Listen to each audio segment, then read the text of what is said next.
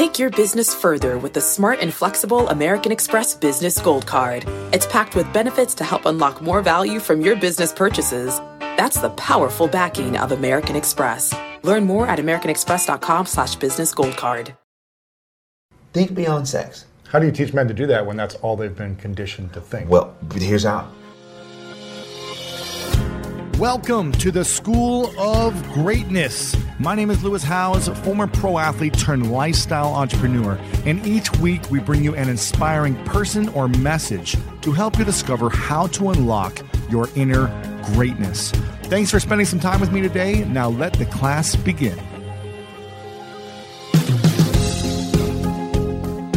Welcome back, everyone, to the School of Greatness. Today's episode is special because it's focusing on the biggest red flags in dating that you should never ignore. And we've had so many incredible conversations with the top relationship experts and therapists in the world that I know will help you gain clarity on wherever you currently are in your love life. And in this episode, we discuss the biggest mistakes you're most likely making in your relationship with my friend and relationship expert, Matthew Hussey. Why it's so important for both individuals' values to match with psychotherapist Esther Perel. How to understand the difference between love and lust with expert DeVon Franklin. How to make sure you're not in the wrong relationship and how to begin a new relationship with Dr. Shefali and how to communicate and understand your partner better in order to prevent arguments and a breakup with my man Stephan Speaks. And if you're inspired by this, make sure to share this with someone that you think would love hearing this as well. And if this is your first time here, quick reminder to follow and subscribe to the School of Greatness and let us know the part of this episode you enjoyed the most by leaving us a review over on Apple Podcast with your thoughts and inspiration. And today's fan of the week is from Agnuix, who said, The universe always guides us to find the right path, and mine is the School of Greatness podcast. Words cannot describe how much this podcast helped me to finally find myself, learn, grow, and become the best version I can be. I'm so grateful for this show and all the guests, their honesty, their challenges, and the inspirational stories. So, big thank you again for being the fan of the week. And if you want a chance to be shouted out on the podcast as a fan of the week, leave us a review at the end of this episode. Okay, in just a moment, we'll break down the red flags in relationships that you should never ignore.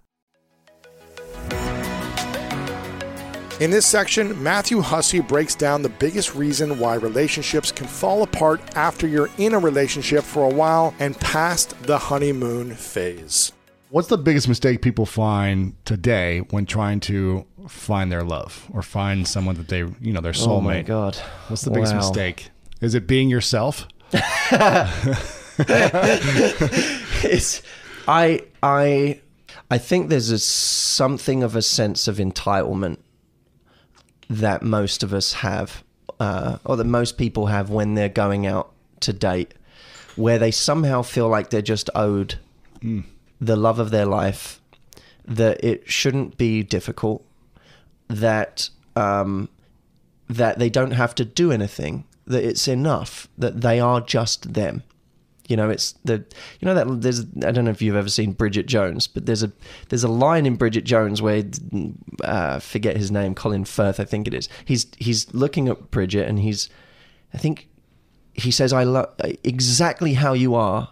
I love you. Like no changes, nothing. I, I love you exactly how you are. And it sometimes we feel like we're owed that. And it kind of becomes an excuse again Be not lazy. to grow, Yeah. not to, you know, I, I don't, frankly, I, it doesn't really matter what you think you're owed in love. Yeah. Uh, no one cares. I think it's the same thing with work, and you It's know, so many people are entitled and they It- think they should just get a job. You yeah. know, And, and so the biggest criticism I get all the time, which I'm happy with as a criticism of my advice, Uh-huh. is, well, why do you need to do all of this stuff? Why can't you just, you know, go through life and and you know, it, when the time is right, you'll know. Mm. Why why do you have to do all of these techniques? I'm happy with that criticism. If you if you if that's what you think, you're not my audience. Because my audience are the same people that go to a business seminar to make Mm-hmm. more money. They're the same people that say, you know what, um, if I want to start a business, I might actually need to know what the hell I'm doing. It's not enough to have confidence in life. You have to have competence. Yeah. You have to actually know what you're doing. And, and that's what a lot of people don't know in their love lives. if you, for example, there's there's something I come I came to understand. I, I was I remember once having a breakup. It was the most painful breakup I've ever had. I was really really in uh, a bad way over it. And a while later, I spoke to this to this woman on the phone, and I had said to her on the, in a brave moment on the phone, I said, "Why did why did you want to break up?" Because by the way, You talked to the, the woman you were dating yeah, the the one that had later on the phone. later, like a year or two later, it was less raw. I was Sure, feeling sure. a little And more. how long was the relationship for? uh, a couple of years. Okay, wow. Right. and um, uh, and I was I was pretty cut up about it. Now the funny thing was, uh, to make a long story short, she had actually done something I didn't like, and that I Hmm. thought was inappropriate and disrespectful. And I remember going to her the next day and saying, "I think we need to break up." During the relationship, she did this. Yeah. Yeah, and uh, she then said to me, "Okay." That was when I knew she was Oh. breaking up with me. it wasn't. It wasn't. You know when you Yeah, yeah. you think you're breaking up with them. No, she was- she was already doing it. She was breaking up with me, uh, and it was what was so painful about it is that she was she didn't mind. Uh, I, I was ex- I thought she might get upset. I thought no, she didn't mind, and that was the most painful part about it. And I And she didn't even fake it. You know, most women would fake that they mind. Right? Like, I can't believe this, but they're really. I know, they I know. No, she looked like she was okay. This is a good decision. So I, so I, I remember a, a while later we were on the phone and we were, we became we're friends today. We're Yeah. very good friends, in fact. And uh, I had said to her on the phone, um, "Why did we break up?" I said, "What what was it for you that I wasn't doing?" And I braced myself for the answer. She said, "Do you really want to know?" honest feedback. and I said, I literally thought to myself, wait, do I really want to know? And I said, I gritted my teeth and I went, yeah, I want to know. She said, um, you were boring. And Wow. it was so much worse than I thought it would be. do you know what I mean? Like not not just like, oh well, you know, it was just I was young and I was the, you know wanted to be free. No, you were boring. It was really cutting, and I and I, I remember resisting the urge to bite back. And I like, said, "That wasn't boring. Right, was, you know." exactly. I said, no, you're shut up, idiot. Just you asked the question, so now Yeah. listen. So I said, why was I boring? She said, you. She said, when I first met you, you were the most ambitious uh, person I'd ever met. And she said, I never met someone with such an ability to decide they want something and then get it. And she said it was so sexy. She said, but as we went into our relationship, the more time went on, the more that was all you were. You were super ambitious. You knew how to get what you want, but it, you were so one dimensional. Hmm. You know, it was all you did. Even in our free time, you were just you were on the phone, you were on your laptop, you would talk about your business. You were always talking shop. There was never anything else you had to talk about. We didn't do anything spontaneous. We never hmm. went and had adventures. It was just all one track. And she said it, it got boring. Yeah. And I said, wow, it's, she was right. She was right. There was nothing I could argue with. And I realized something in that moment. The thing that makes that one quality can make you really attractive, right? But it won't keep someone. It can make you get the person. Right. It can make you sexy. It can make you uh, intriguing. Um, Mysterious. Right. But it can even, for a time, make someone worship or idolize you. One quality. But one quality will not hold someone because the reality was there was a flip side to ambition, which would have made it eminently more attractive. And there are a few, right? Right. If you pair ambition, say, with an ability to enjoy life, hmm. now that person is Really sexy. super sexy. you you you combine ambition with a sense of spontaneity, mm-hmm. for example. Adventure. Very very sexy. Yes. Ambition on its own is when you look at it from afar, very very attractive. You go, women will say, "I want an ambitious man. I like that." But when they get up close, if it's only one side to a coin, it quickly becomes unattractive. The, uh, uh, uh, someone I'm a big fan of, or unfortunately has passed, but Christopher Hitchens, he um, he once said about love that the, the, the challenge is in not allowing your strengths to negate themselves. Wow. And that's a very powerful statement because my ambition was my greatest strength that also had the ability to be the thing that crippled me. uh, because what happens is when you get good at something and you get validation from it, You want to keep doing it and get better at it. and it becomes, if you're not careful, a muscle that you that you train to the point of mutation, Mm-hmm. and then every other part of you is is is not working, is it, it, it has atrophied. Yeah. So now uh, you have a complete imbalance. Uh, it's like a you know I remember working out at the gym once, and my trainer I was I was uh, doing pull ups and was trying to work out my back. My back was fine. I could keep going, and then all of a sudden my my forearms gave up while I was trying to pull myself up, and I said, "This is so annoying. We're trying to work my back." But my fore and my back's fine, but my forearms have given up. Right. He said, "You're only as strong as your weakest link."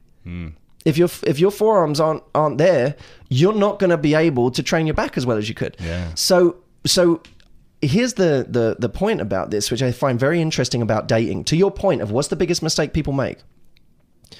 Apart from, of course, the entitlement, it's over reliance on a key strength that they have come to uh, rely on as their source of validation, success, uh, confidence Right.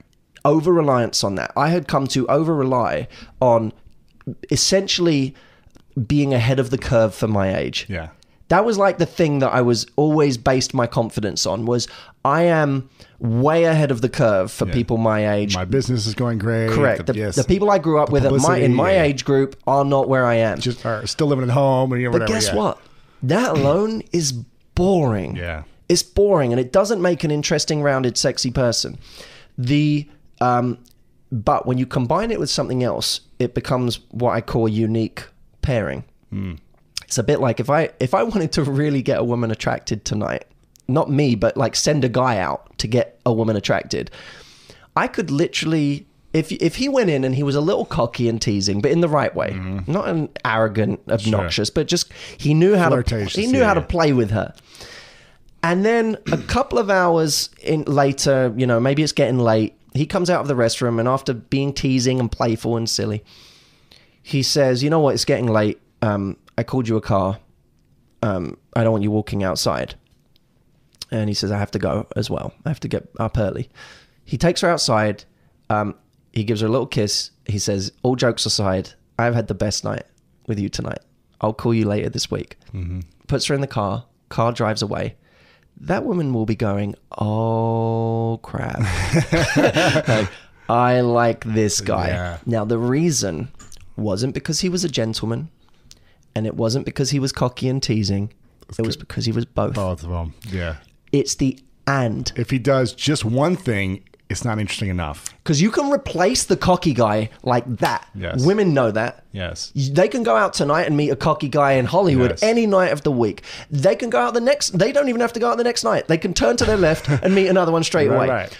By the way, they, even though people complain about chivalry is dead, you can go out and meet a gentleman. You Lots can go out and meet lots of nice guys. That's all they are. Right. Incredibly boring. Women will never Too they, nice. They don't hold a woman. Yes. Right. So, but now you find like what seems to be a good man, but with an edge. That's, That's a unique pairing. Yes. And that's someone that becomes not an attraction, but an addiction. Ooh. Uh, and I there's a and there's a, a big big difference. So I th- I believe that we will actually I believe these pairings already exist within us, but we've overtrained certain muscles. Mm-hmm. We've overtrained certain qualities that we've gotten used to as habit. Yeah. Uh, for some people, it's being funny. Sure. Uh, for other That's they people, do, it's or- being intellectual, and they always they're the person that knows everything about everything. They've read every book. They can Sure. always quote so and so. Uh, For others, it's uh, uh, being seductive. Mm-hmm. That's the thing they got really good at. So they're really good at you know getting someone into bed or, or, or getting someone sexually attracted, but they're never the person you want to eat pizza with the next day. Right, right. you know, so it's like it, it, it's finding those combinations that make you go, "Oh my god, the person I was with last night, they were this and." They were this. It's the and.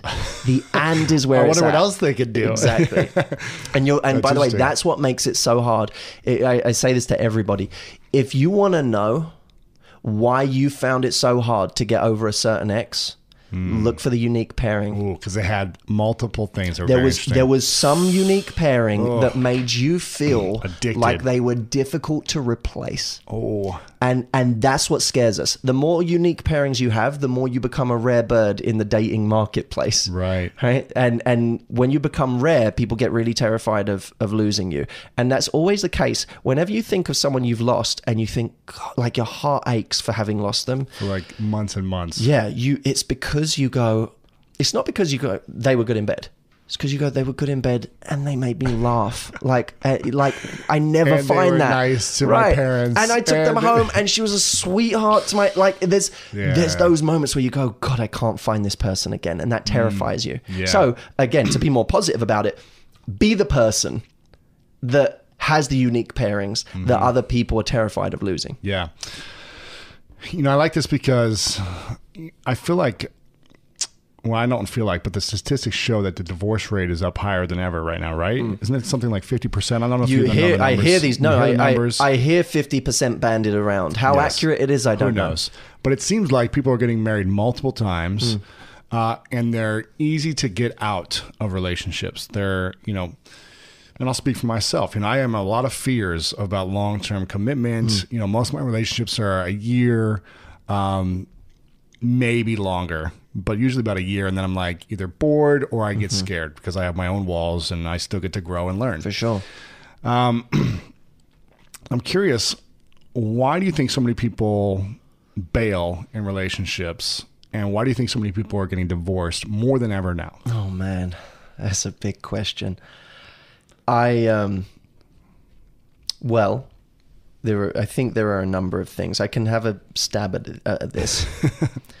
I, I think firstly, there is less of a stigma now than there has ever been about divorce. It's okay now, right? Right. Not uh, you know, and in, it, it, certainly there are parts of the world where it's not, and there are certain religions and cultures where it's not. But but certainly less than ever. Sure. Let's speak in America at least. Right. Yeah, yeah. There's less of a stigma. Yeah. Uh, uh, about divorce. We don't feel like complete failures in the same way that we might once have, or we wouldn't have. There would have been Or a time where we would have been or- outcast from society Yes. for it. So there's that.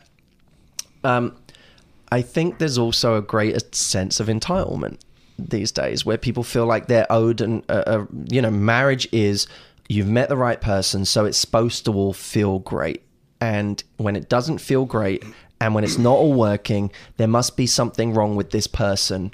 Not with me, not with the amount of effort I'm investing into this relationship. There must be something wrong with this person. Ah, it turns out they're not the one after all. I thought they were, but they're not. The search continues. So, Wow. so it, the entitlement has people believing that it, it shouldn't be effort.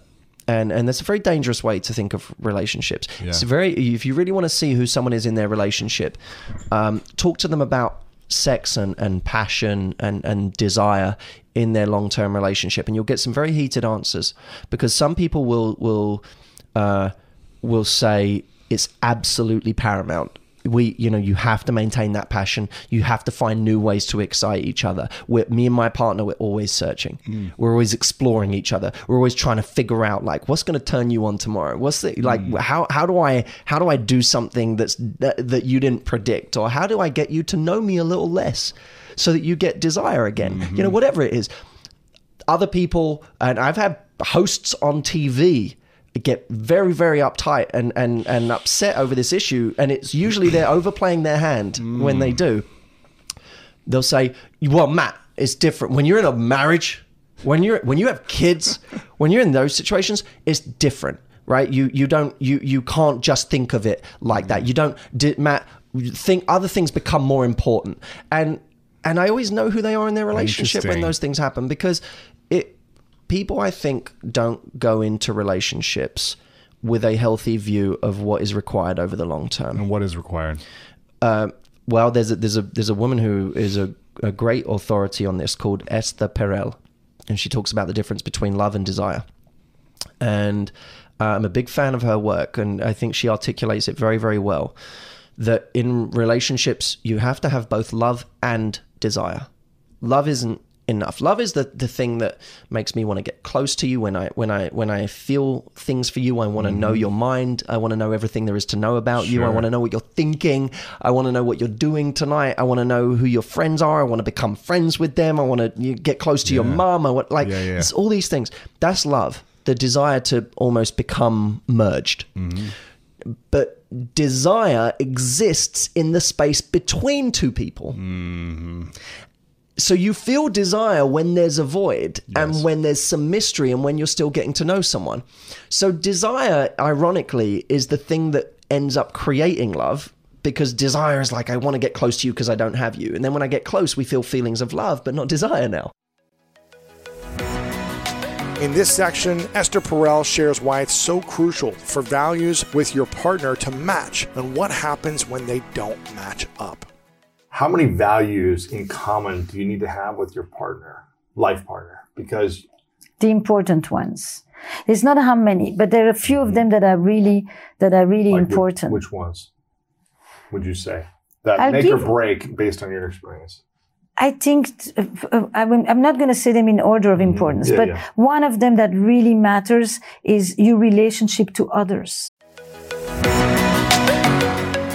One of my favorite parts about my job is that I get the opportunity to travel a lot. And in fact, I'm recording this right now while I'm in Mexico. And actually, I was thinking about something that I wanted to share because I get a lot of questions from so many people about different side hustle ideas. So here's one for those of you out there that are on the go a lot like I am or traveling a lot. When you're staying in your Airbnb on your trips, have you ever thought about how you could be making extra money by hosting through Airbnb while your home is vacant? If you're interested in an extra stream of income, Airbnb hosting is an easy place to start, and it's like giving your home some company while you're away. Your home might be worth more than you think. Find out how much at airbnb.com/host.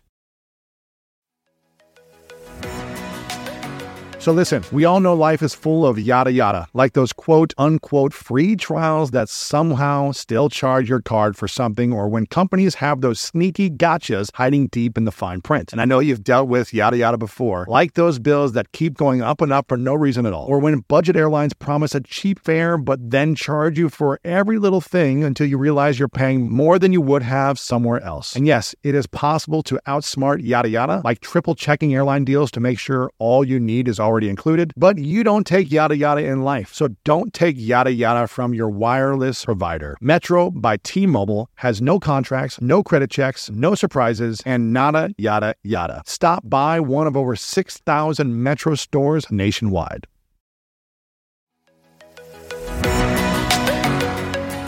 When you want the best, you have to act quickly, or someone else will get it instead. Like when you're trying to buy tickets for the best seat at your favorite team's big game, or when you're hiring for your business and you want to find the most talented people for your open roles before the competition scoops them up. With ZipRecruiter, you can find qualified candidates fast. And right now you can try it for free at ziprecruiter.com slash greatness. ZipRecruiter's powerful matching technology takes center stage to identify top talent for your roles. Immediately after you post your job, ZipRecruiter's smart technology starts showing you qualified people for it. And I believe finding the right team member is one of the most important steps in setting up my company for success. We like to ensure our new hires will be a good fit before they're even on the team. So I am grateful that I have ZipRecruiter's help when we want to grow the team fast. Amp up your hiring performance with ZipRecruiter and find the best fast. See why four out of five employers who post on ZipRecruiter get a quality candidate within the first day. Just go to this exclusive web address right now to try ZipRecruiter for free. ZipRecruiter.com slash greatness. Again, that's ZipRecruiter.com slash greatness. ZipRecruiter, the smartest way to hire.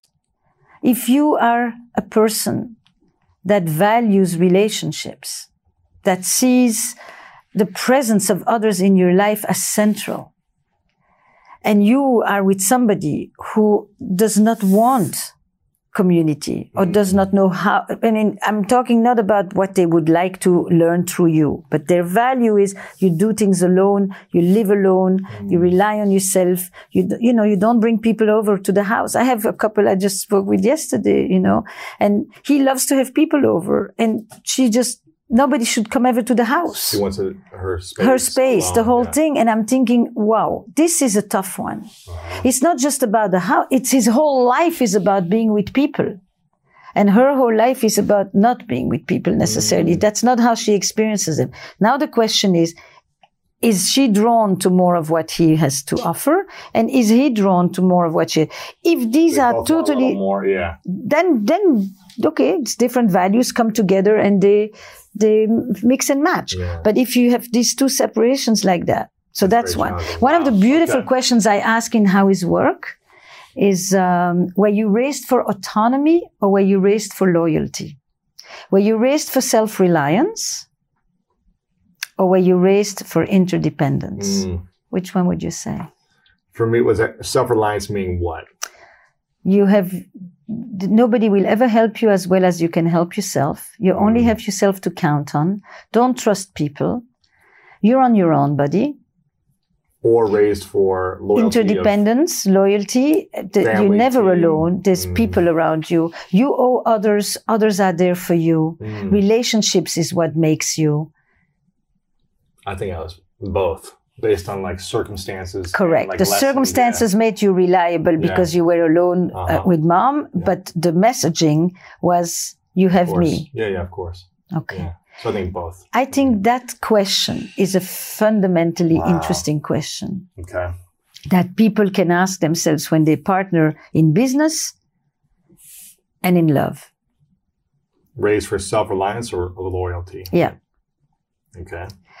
Interdependence. Are you part, do you see yourself as connected to others and it's your connections that give you a sense of anchoring, meaning, relevance, Mm. importance, it, all of that? Or do you see yourself as fundamentally on your own? Own. I think Gotcha. travel, curiosity, you often will have a complementarity between one person who is curious and eager to discover and goes on, you know, and then another person. Your question Who about wants to be alone or, or doesn't want to travel? Wants to doesn't want, to, but it's also likes comfort, likes repetition, Mhm. likes the familiar. Mhm. Um, I think the religious values. If you Mhm. have a person who, who you know, those those matter a great deal.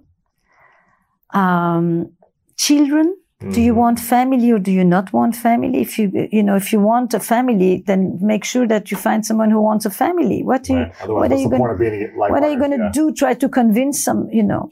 Now, I don't think you have to have the same values on everything. I think you have to have a similar v- outlook on life, Which is a vision, like exactly the same as when you, a vision. Do you, you know, do you want to own a home? Do you think that economic achievement is important? Do you want to live in an extended family? You think that living intergenerationally really is important. And you have somebody else who says, you know, I don't want your parents over. You know, do you, do you want to live in more than one place? You know, I think these are essential, you know, money, Mhm. Feelings or emotions, religious beliefs, attitude toward life. It's not a specific value about something. It's the, a, value is a cluster of things. yeah. It's a cluster of importance of systems of meanings. That's a value. And it's and you may not find someone with everything is the same, but someone with a similar mindset. Is what you're saying. An overall I met feeling. a husband of mine uh, with whom I am for more than three decades, yeah. who had never left the US when I met him. Really. I never knew such a person existed. Coming from Europe, that was un, un, unheard You of for lived in us. Europe. No, he lived in the States. Oh, you lived in the States. He was American. I came from Europe. In Europe, you travel Everywhere, everywhere, all the time. Even if you have nothing, you work train, one month, you get the money, and then you go to the next country, which is two hours away. Yeah. I He so I traveled outside. he had never been outside of the U.S. Yeah, he will always tell me he'd been to the Virgin Islands. Okay. But you know, for the rest, and I thought, oh my God, how does one, you know, who is such a person? But I knew it was because of the circumstances of his life, and that if he could, he would, and he mm. was intensely curious. Mm. If you just said, oh, he's never traveled, then you misinterpret. You don't want to just look at the manifest thing mm. of, you know, you want to say, and behind this, is there someone who would actually like that, who just hasn't had the opportunity and is curious and just says, let's go. So don't get fooled just by what you see. Find out what is the belief behind it, the aspiration, the longing, the interest, and then you get a sense of what is the value. do you think it's? Uh, I want to go back to expectation. Do you feel like we should lower or should diversify expectations, or what did you say the word was? Calibrate. Calibrate expectations, or should we be finding someone that can reach that expectation that we want? no, I think it. You you think need. it's just impossible? I think you you need to calibrate. calibrate. You- Always calibrate too. You right? calibrate. You constantly will be disappointed. Do you know a single relationship where you haven't been disappointed? No. Okay. I mean, disappointment is, which can lead to suffering, is part of a relationship. The minute you have a relationship, you have an expectation. That expectation means that you want something. Love, closeness, intimacy, partnership, you know, business mm-hmm. affiliation, you name it. Creates dependence. The moment you have an attachment, you have dependence. That dependence means that you have power or I have power. If I expect something from you, I confer power on you. Hmm. You have power over me, I have power over you. By definition, there will be moments when that power doesn't go in the direction that I want. And I'll be disappointed. I'll be disappointed. Is there a single child that didn't have a disappointment from their parents? It doesn't exist. Right. This, this idyllic thing you're talking about, it doesn't exist. The next thing is, what do you do with that disappointment? A, can I come tell you? I'm really disappointed. You let me down. I thought we were in this together. I trusted you. And you say, I see your point. Or do you say, what the hell are you talking about? You're just inventing this. You're delusional. Mm, None of the, you know, and everything in between. That's how you do a relationship. It's really based on the repair. It's not based on the, It's how we heal the disappointment. yes, it's how you repair all these breaches Yeah. moment by moment.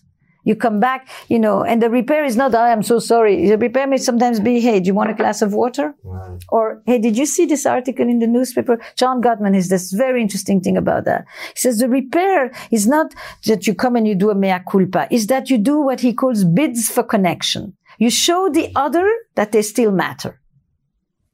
I brought a mm. newspaper in at a time when we still had newspapers. that was right, one of right, his right. examples. You know, I brought a paper in. Like, I think of you. I'm pissed at you. You just annoyed me. We just had a spat. But I, but you're I still, still care about you. I still care. You're still in you. my life, I yeah. still respect you. So it's how we repair disappointment on a daily or weekly or monthly basis. minute is sometimes. the is the the success of the relationship.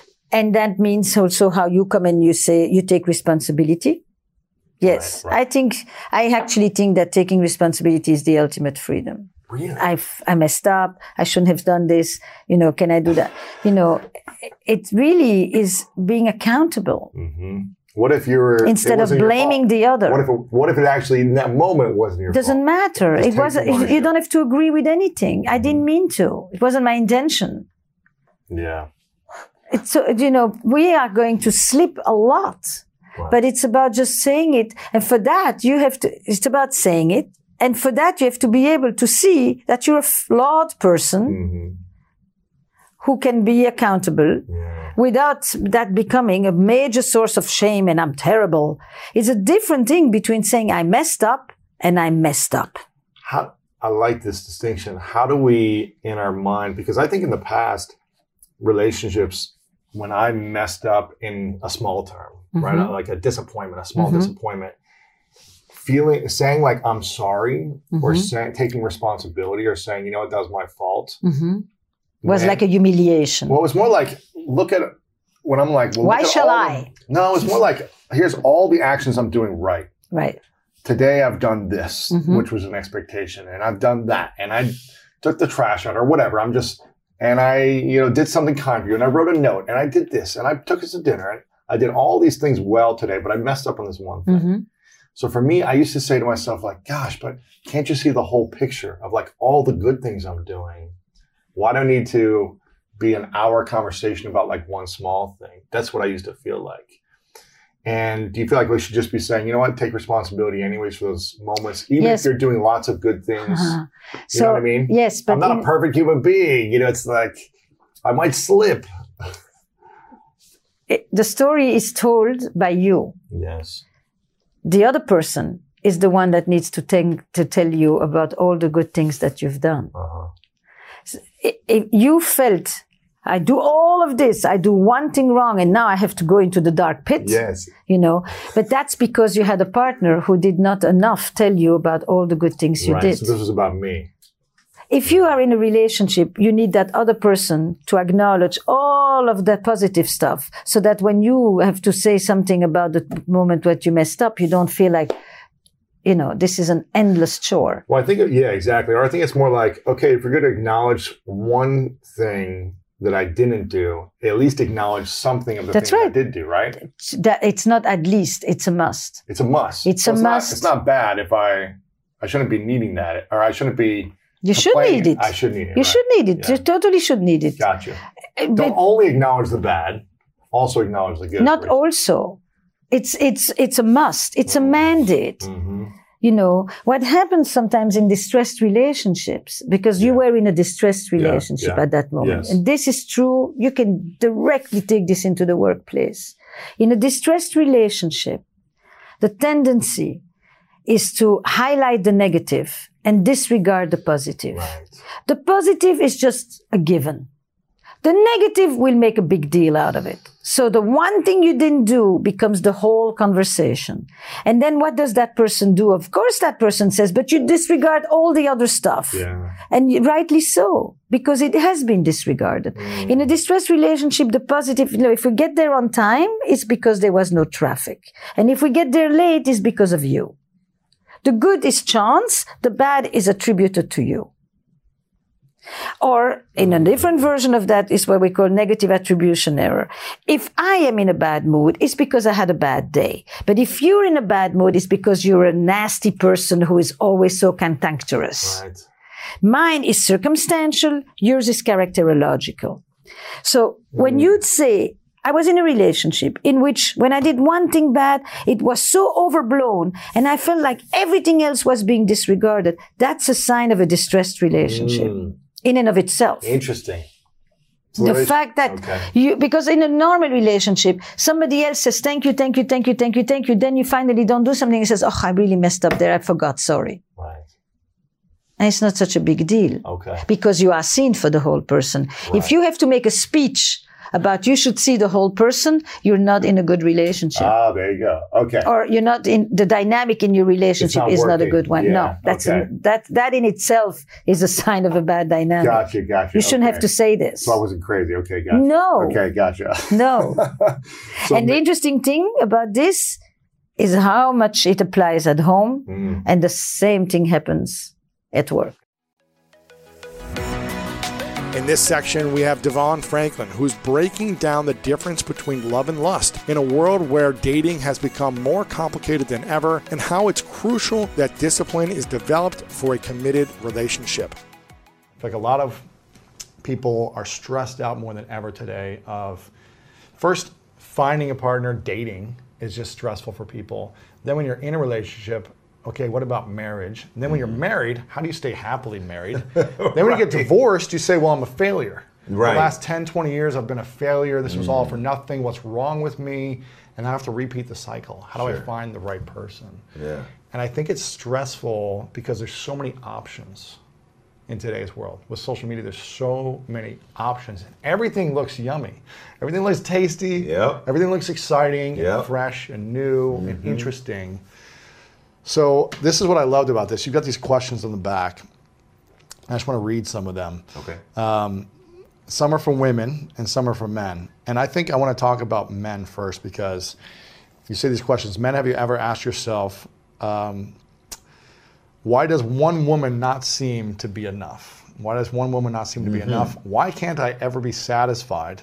Yeah. And will I ever find peace? These last three questions I feel like resonates with a lot of men. Yes. And I've asked myself those questions in previous in previous relations in previous relationships Yeah. and and also being single at different times. And I'm curious, uh, you know, why does it seem like a struggle for so many men to to be okay with one relationship? Yeah, you know, I mean, listen, this is really Especially the- today. totally. It's I mean, today is uh, like you said, it makes it even harder because really because of just the um, popularity of social media. I mean, honestly, I mean, I would say that that's what's kind of amplified the challenge. The challenge has always been there, but I think with social media, I mean, it really takes that challenge to another level Yeah. um, for any man. And so, one of the reasons why I wrote the book is to help articulate and hopefully answer some of these questions. And so, why I believe that it's really hard for one man to be comfortable sometimes with just one woman, it comes down to me to what the book is really about, which is love you know and, and i believe that love is selfless you know love is sacrificial and it's not it's not just love of self it's love of the woman in our life love of family love of our calling love of our destiny so as men we're never really taught to feed or cultivate love what are we taught to feed or cultivate lust Sex. yeah. So, so to me, the two things that war within a man are love and lust. Uh, and I, I define lust as a selfish impulse for personal, professional, financial, or sexual fulfillment by any means necessary, even if those means are detrimental. We live in a culture that almost feeds on the lust in men and, and also encourages us as men to feed on that. So, what does that look like? With In- the media promoting just half naked Oh, oh women everywhere. Everywhere, everywhere. Sex everywhere. And, and it's okay as as boy, boys will be boys, right? Yeah, yeah. That's what that's what you're supposed to do. You're supposed to date, you know, one. Don't even worry about one, have multiple. That's what we're taught as men growing up. That the more, the better. So in a dating sense, what happens is if our appetite grows to such a place where we're not feeding the love, we're feeding the lust. What is lust? Lust is selfish. It wants what it wants, whenever it wants, and however it wants it. So as men, especially as single men, when you're in a situation where that's what you feed constantly, that's what's going to be the strongest. And so when it comes to a world where things are not on your terms, that almost feels like a foreign mm. experience. Right. Because you've cultivated an appetite where the more women the better. And guess what? If this woman doesn't suit my what I want, I just get rid of her. I move on to the next. And so what happens is as men, we we sometimes consciously and subconsciously allow that lust to run and potentially ruin our life. Yeah. And so when a man decides, you know what, I want to, uh, you know, I want to get married, I want to get serious, I want to get committed, saying I do is not a magic wand. So if you go from having no discipline in your dating life, no discipline in your sex life, you've had as much as you could possibly stomach, you've had as much, many women as you could possibly have, and then you meet the one that really captures your heart, she taps into the love inside. But be prior to her, and even sometimes with her, you have not practiced discipline as a man. When you say I do, there's nothing magical that happens on the other side of it. So if you have an appetite and you have no discipline, ma- marriage doesn't just automatically give discipline. So why does it become hard for men to just commit to one because they never had much practice with it? And I believe that you know if we date better, uh, we marry better. If we marry better, we family better. If we family better, we parent better. If we parent better, we community better. Right? So it all goes back to how we date. And if there's no discipline there as a man, we're setting ourselves up for a massive challenge. It doesn't mean we cannot be successful. We can. But sometimes as a man, we think, why is one not enough? Because we've been conditioned to more. And so the idea of just one becomes foreign. Drop the mic. let's, just, let's just end it right here. Let's end it right here. So, how do you know what's the right way to date someone? Let me ask this question first. When when you're in a relationship Yeah. and you say, you know what, I'm going to be disciplined. I'm going to work hard at this. Even when you know it's not the right fit, you've put in time, you know, six months, a year, two years, and you're like, you know what, I'm just going to keep going and make it better. I'm going to try my best to to cultivate the love. But for some reason, that relationship, you know, deep down, isn't the one. Mm-hmm. And you say goodbye to that relationship. Is that you just saying, well, on to the next? There's another option out there. How do mm-hmm. you know when it is the right one? Mm-hmm. Well, that's a good question. I think a couple things. One, when you're in a situation, uh, the one the, a premise of the book, as it relates to love, is really we got to start telling the truth.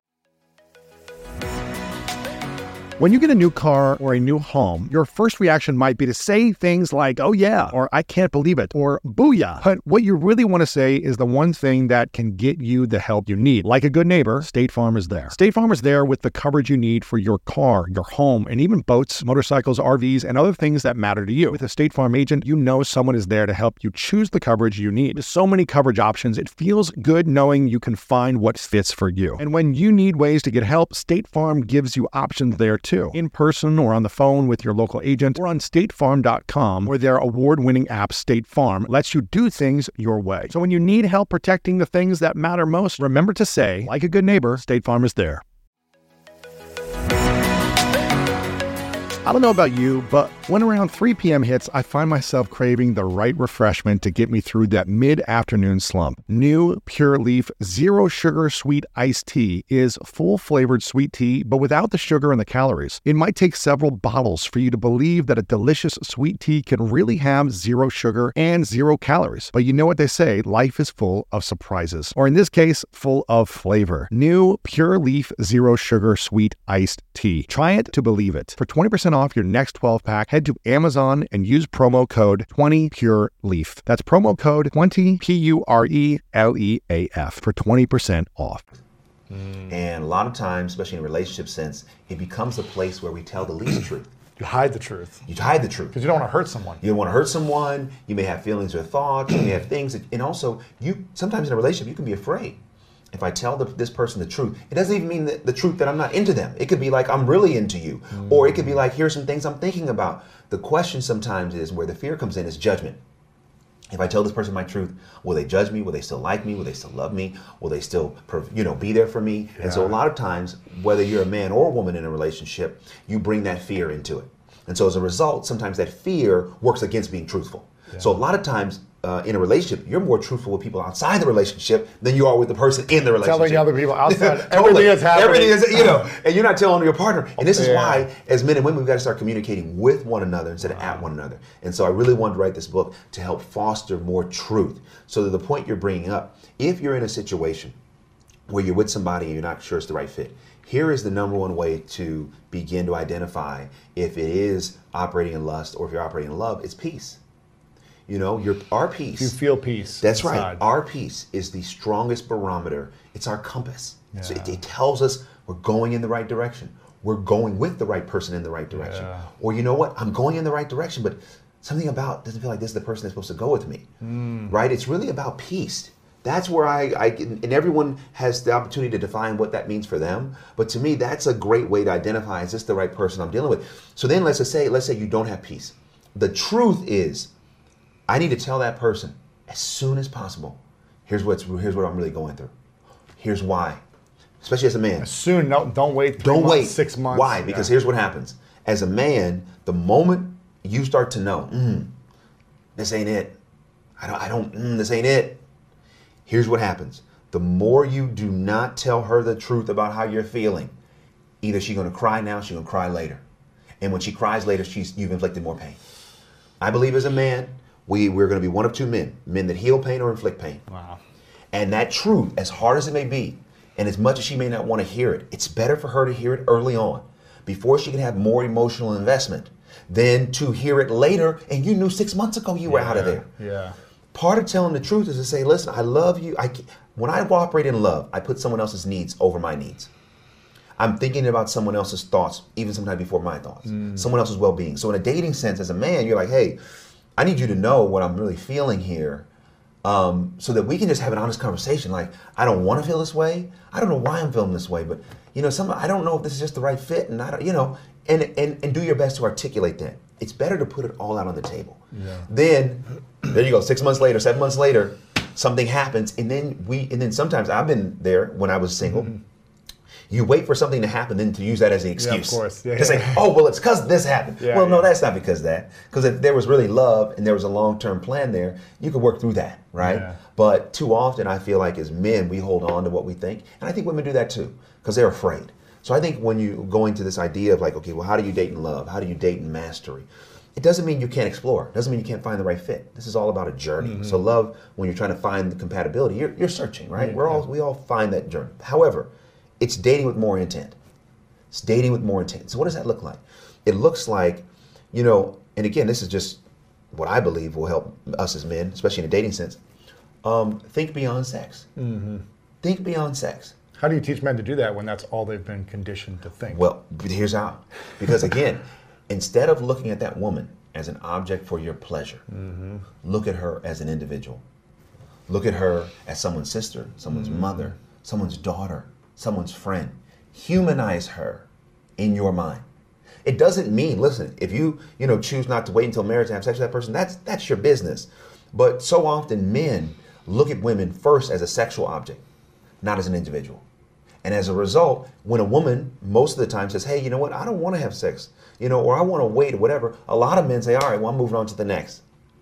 If a woman does not want to have sex or share her body with you because she does not trust you, she does not know you, she does not love you, that's a sign of a great woman, mm. not a woman that should be discarded. Wow. And so, as a man, when you're single and you're discarding women because they don't want to share their body, that's a warning sign to me. Hey, About you as a that's man. right. What's going on with you, bro? Why are you on such a path for personal, selfish, lustful fulfillment that you are discarding potential women that could help make the difference in a positive way in your life? Wow. So for any man, it's about, hey, let me look in the mirror for a minute and just stop. Why? Because look at what's going on in the world. There's so much news about, you know, the challenges that men are facing. And why are so many men facing all these challenges?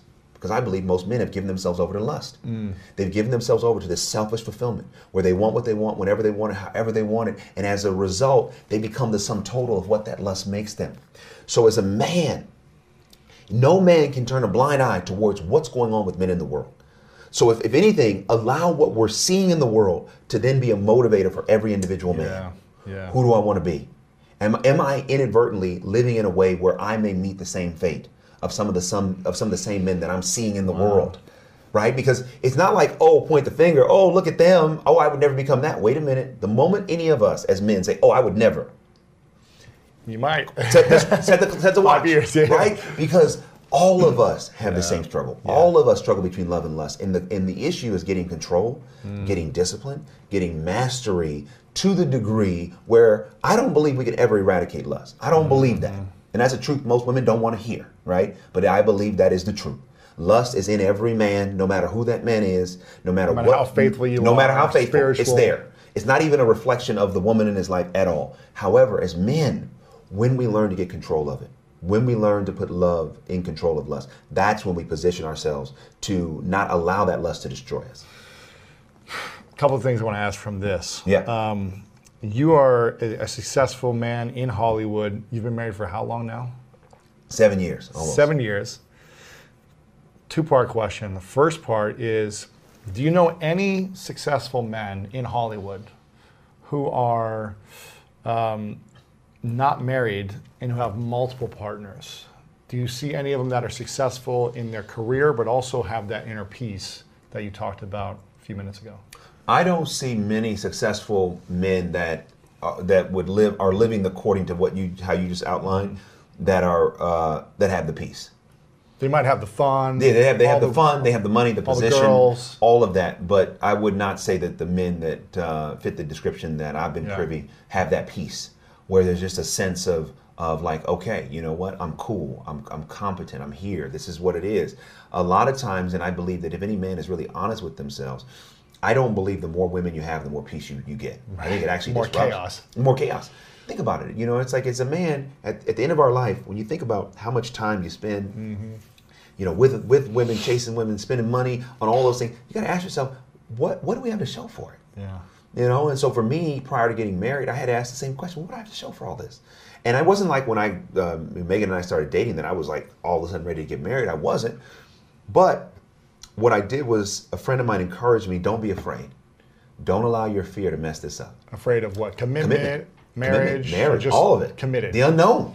You know, Because you were dating other girls before then. you were having fun. You were, you know, yeah. But I was dating with intention. You know, I was Gotcha. dating, saying, "Hey, yo, here's where I am in life. Here's what I'm I'm looking to do," so that there was no uh, lack of clarity with Gotcha. anyone that was dating me where I was. You know, and I talk about this in the book. It's so important. Uh, I ta- I'll talk about it from the, the the male side and the female side. For men, it's important because what happens is lust makes us a part-time manipulator, in a single sense. What does that mean? What does that mean? It means that you're dating multiple women. Mo- those women don't really know that there's as many other women as there are. And they don't even know that you're not as serious as you seem to be when you're with them. Because your intention is for sexual desire. Sexual desire, needs. companionship in that moment, whatever your pleasure not is for that long moment. term. It- there's there's no long term, and, and at the same time, there's no regard for their real feelings. It's like this is a woman that I may date on Tuesday. Here's someone I may date on Thursday. Here's here's one I may- a woman I may date on Saturday night, and none of them really know the other one exists. So that's what I mean about not dating with intention. So when you're dating with intention, you're letting everybody know. Listen, here's where I am. Here's what I'm doing. Very very important. As a man, I encourage any single man mm-hmm. to if you really want to get become successful in life, and success to me is nothing to do with what happens in the world. Success is to me peace. The inner world. It's inner world. Success Absolutely, is who, who is the person that looks back at you in the mirror, and and there is where success starts and where it stops. We see a lot of men who have uh, public success but no personal success. Yeah. And there used to be a time where that was okay, but now real success starts, you know, with who's looking back in the mirror. Mm-hmm. So I would ask any man, if you are finding yourself dating multiple women for multiple women's sake, why? Ask just stop to ask the question, why are you doing it? And what is the real value that you're getting out of it? Do you find yourself with this unsatiable appetite that no one person can ever quench? And as a result, there's no peace within your spirit. Super important. The second part of that is that if you find yourself saying, hey, you know what? I am going to get more discipline here, but I still want to explore. Okay, explore with intention. Let the woman know what your intentions are. So then they, as an adult, can make the decision if they want to engage with you. That to me is what real uh, honesty and transparency looks like. Right. Now, for a woman, if you're dating a man, you've got to get out of the gray area. You got to get out of the gray area. and quick what as does this possible, mean? right? That's right. But that gray area is the area where if you you are most liable. Because in a relationship sense, the one who has the knowledge, the most knowledge, has the most power. And a lot of times, men have more power because they know what they're really serious about and what they're not, and the woman that they're dealing with does not know. That's a gray area. He may text you all the time. He may talk to you all the time. You may go out on a date. You may, may have met his parents, but never has he told you we're together. Right. Or And- he's thinking about the commitment. That's right. Yeah, yeah. And so for a woman in that situation, she's in a gray area. Mm-hmm. And I encourage her in the book, you got to get out of the gray. You got to ask clear, direct questions, wait for clear, direct answers so that the man that you're dealing with, you get a sense of are you are you dating anyone else? Are we committed? Are we exclusive? What are your plans? Where are you going? Don't be afraid to ask the questions because so often when, when women come to me for advice, they're afraid. Well, what if I ask him these questions and he leaves? Well, he was going to leave anyway. that's good. That's great. Right. That's the more, great. The more, I mean, here's the thing. I've I've dated women in the past who they're almost so honest in the beginning. It's like, oh my gosh, you're like pushing me away because I'm like, this is not where I'm at in my life. Like you're talking about kids in the first five minutes. I'm like, I just want to have fun right Yeah, now. yeah. But then there's other women who are that honest where you're like, wow, I'm actually really interested in you. I'm. This is kind of scary that you're so honest. Yeah. But I'm gonna like keep exploring because I Yeah. like you and I'm that interested in you and I want to Sure. learn more. Yeah, no, I, I think I think the more honest you are in the beginning, maybe you don't have to say in five min- five minutes, I want to have five kids. but I think almost the more truthful you can be earlier on, Yeah. the better, because you can start to eliminate those people or know exactly where they're going to be at. Well, yeah, you you get a better sense of what's what, and I also encourage women. I, I you know I say, listen, um, uh, have an observation period in dating. What's that mean? Meaning, don't just rush into when you're dating somebody, telling this particular man all of the stuff you want, all that. Like you don't even know if you're gonna like this person. Right.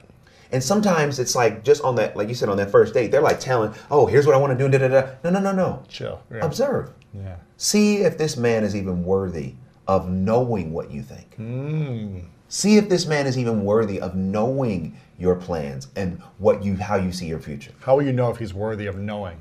Because you're going to spend time, you're going to evaluate, you're going to see who he is, and this is why. Listen, I know in this modern world, what I'm getting ready to say is just uncommon, but I don't care. Let's hear it. I'm gonna say it. this is why. This is why it's so important. As long, I'd say in this book, like I believe it's important to wait until marriage for sex, but most people aren't gonna do that. I say in this book, at least wait until you're in a trusted, committing, loving relationship before you have sex. Why? Because when you have sex with someone and you do not know them and you do not trust them, it becomes hard to really get clear on who they are and what they're about. So important. So as a woman, I'm like, listen, if I was a woman and I was dating, oh, you ain't getting nothing from me. Why? Because I don't know you. I was at I was at uh, Facebook um, uh, on the book tour, and uh, this woman asked me a question, and during our Q and A, and so I said this to her, man, and she said she was asking me a question about sex and whatnot, and I said, okay, I said, so let me just give you an analogy. Let me, okay, how many women in the audience after a month of dating a guy would you give him the code to your phone? Hmm. The code, to your passcode. Yeah, you, and, and most of them said, "Oh way. no, I, there's no way." A month? Are you kidding me? I said, "Okay, now listen. I'm not trying to get in your business. I'm not going to judge you." I said, "But in that same period of time, in previous relationships, how many of you in that same period of time have already given him your body?"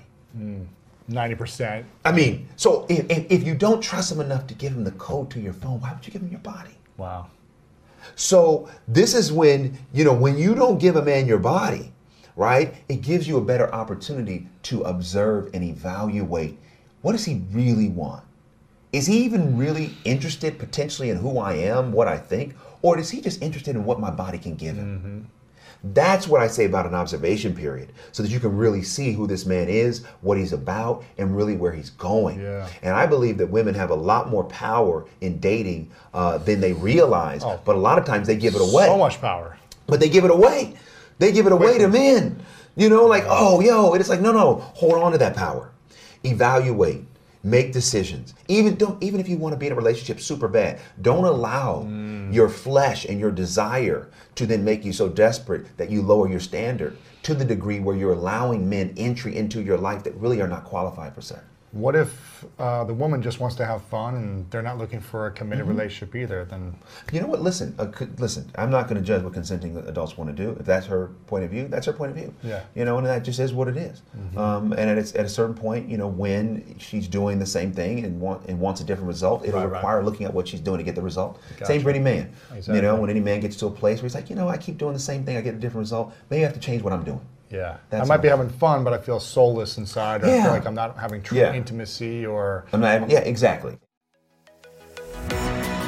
In this section, we have Dr. Shefali who breaks down how to make sure you're not in the wrong type of relationship and then dives into the conversations you should be having with a partner to know if it's going to last or not. And Dr. Shefali is all about breaking through old conventional ways of dating, so I really think you'll enjoy this. If we're in need for love and worth, and we're constantly saying, Do you see me? Do you love me? Do you know me? Do you validate me? Do I have permission to exist? Then that is the fuel for all our behavior. So we can't see. We're hungry. Mm. When you're hungry, you know how cranky you are. You Mhm. can't really think straight. Your brain is fogged up. Our brain is fogged up with unworthiness. We can't see straight. So the first thing we have to do is understand unworthiness is fueling it, not real love. That's a hard lesson. Oh, man. Yes. Need, not love. I tell so many couples, you need her. I don't know whether you love her yet. And they're like, yes, I do.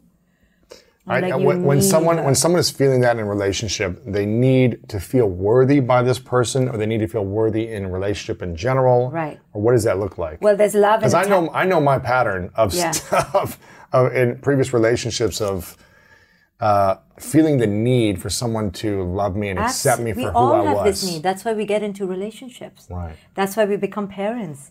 And we don't want to acknowledge that it's coming from an inner hole, H O L E, a void. We don't want to own this about us, right? We're like, no, I love my child unconditionally. That's why I want him to, you know, play soccer and ski. Do what I want him to do. Do all the things. That, oh, it just happens to be all the things I want. Or this is why I'm in the relationship. And the way we know that it's need and attachment and not love and unconditionality is how much we want to control them, how much we want to possess them. Ooh. It's attached. All that smells of need and attachment because true transcendent love, true intimacy, very hard to achieve because it requires two whole people Trusting fully and who are in their own sovereignty, yes. who don't need. Very rare. That kind of achievement, that kind of aspiration cannot occur unless you do the work Ah. and you heal. So most of us who haven't healed are in need and attachment, control based relationships. Sorry, I'm sorry. how I'm many sorry to everybody. how many people are in control based relationships? Almost every relationship Really? I know, yes. What and the- every is the parenting relationship I know is is in control, need, and attachment and possession. What does it look like for most people? What's the common ways of control and need and attachment Okay, in an constant repetition of drama where the cycle just can't break. Yeah. Um, you know, not a mutual honoring of each one's absolute freedom. The boundaries or freedoms or Ba- yeah, and, and honoring each other and true articulation of one's needs. Who knows how to articulate their needs? Nobody. And al- allow the other to be heard and seen and to be seen honestly and authentically.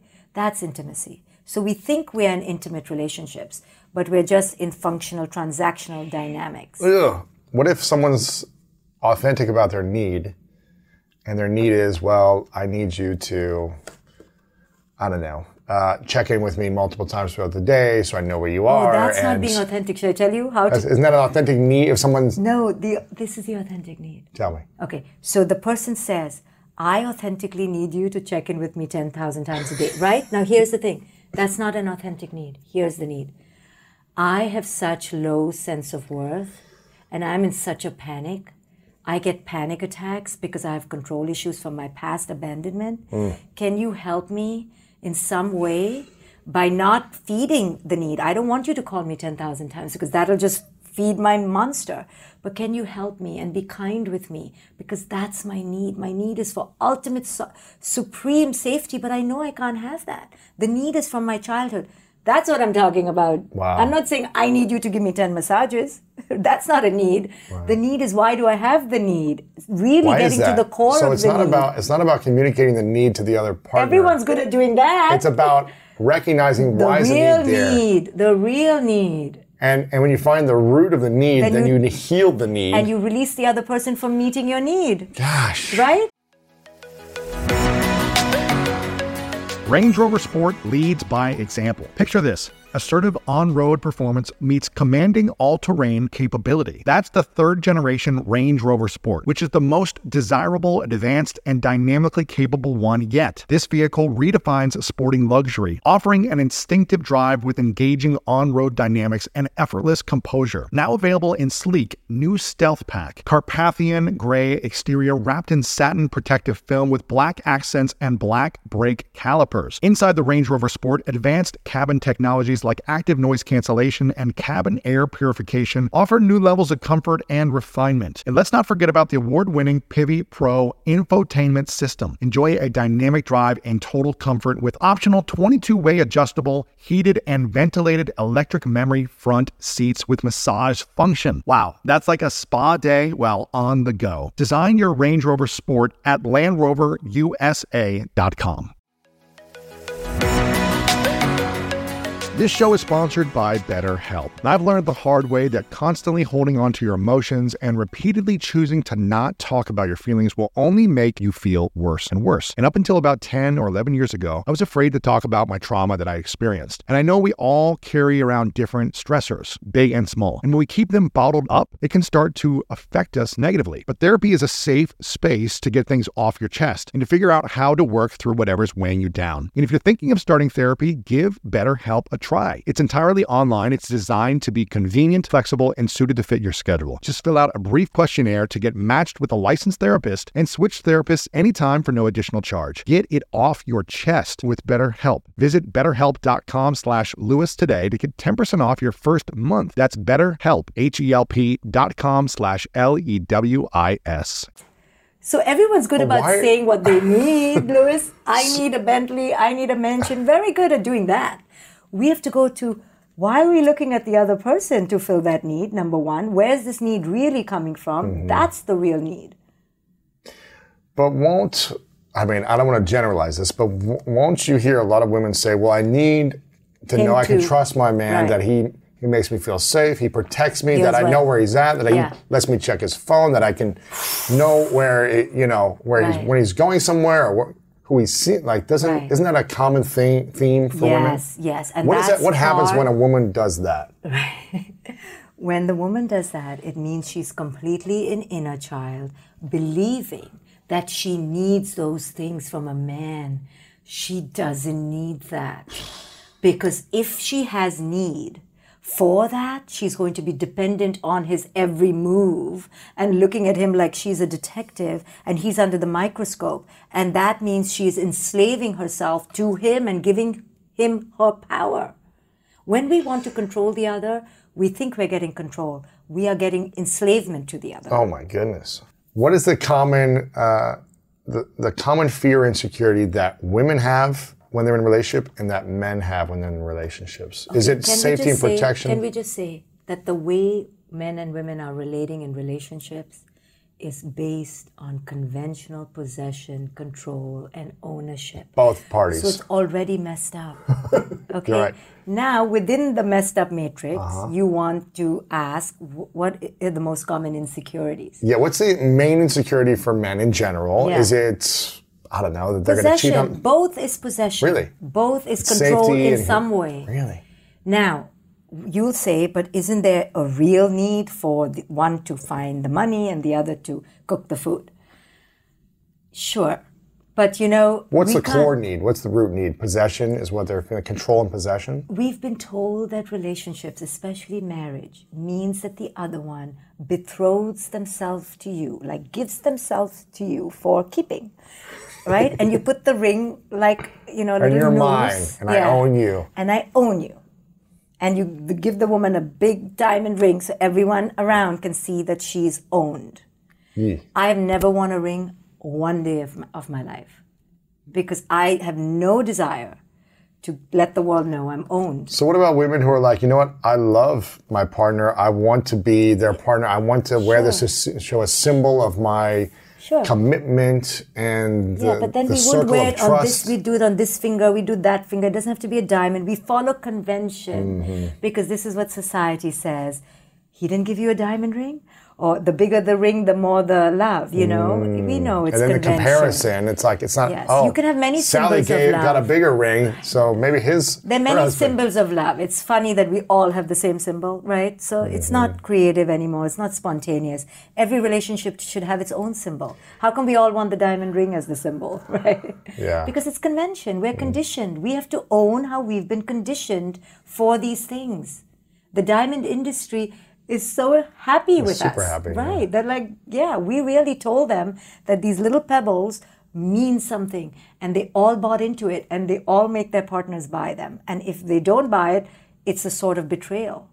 The industry is making whopping profit over our buying into this. Yeah, being brainwashed. This is just one way we've been brainwashed. We've been brainwashed in every way because it's a consumer society. What what should be three questions that say someone's starting to date someone? They're six Yes, months, three months in, six months in, Yes, and things I are moving along. I have the questions. And you want to ask three questions to determine if this relationship has a, the chance Yes. of being, um, you know, Growth. powerful, Growth, growth-minded, yes. uh, acceptance, you're not controlling. What, Yes. what would those three questions be? Well, you know, you first want to know how much inner work the person has done.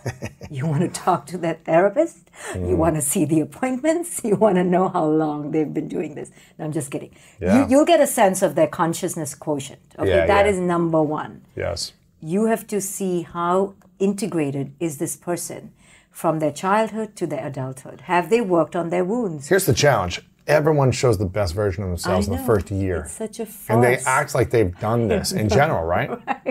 So how do you truly know when everyone's on their best So behavior? you don't move in. Oh, don't move in. You want to hang out with that guy or that girl? Go ahead, yeah. did it with the, you know. you It's don't like get so excited in that first year. You know that Mm. each one is trying to present the false self. So don't you know that? So don't give in for the first year. You know it takes time.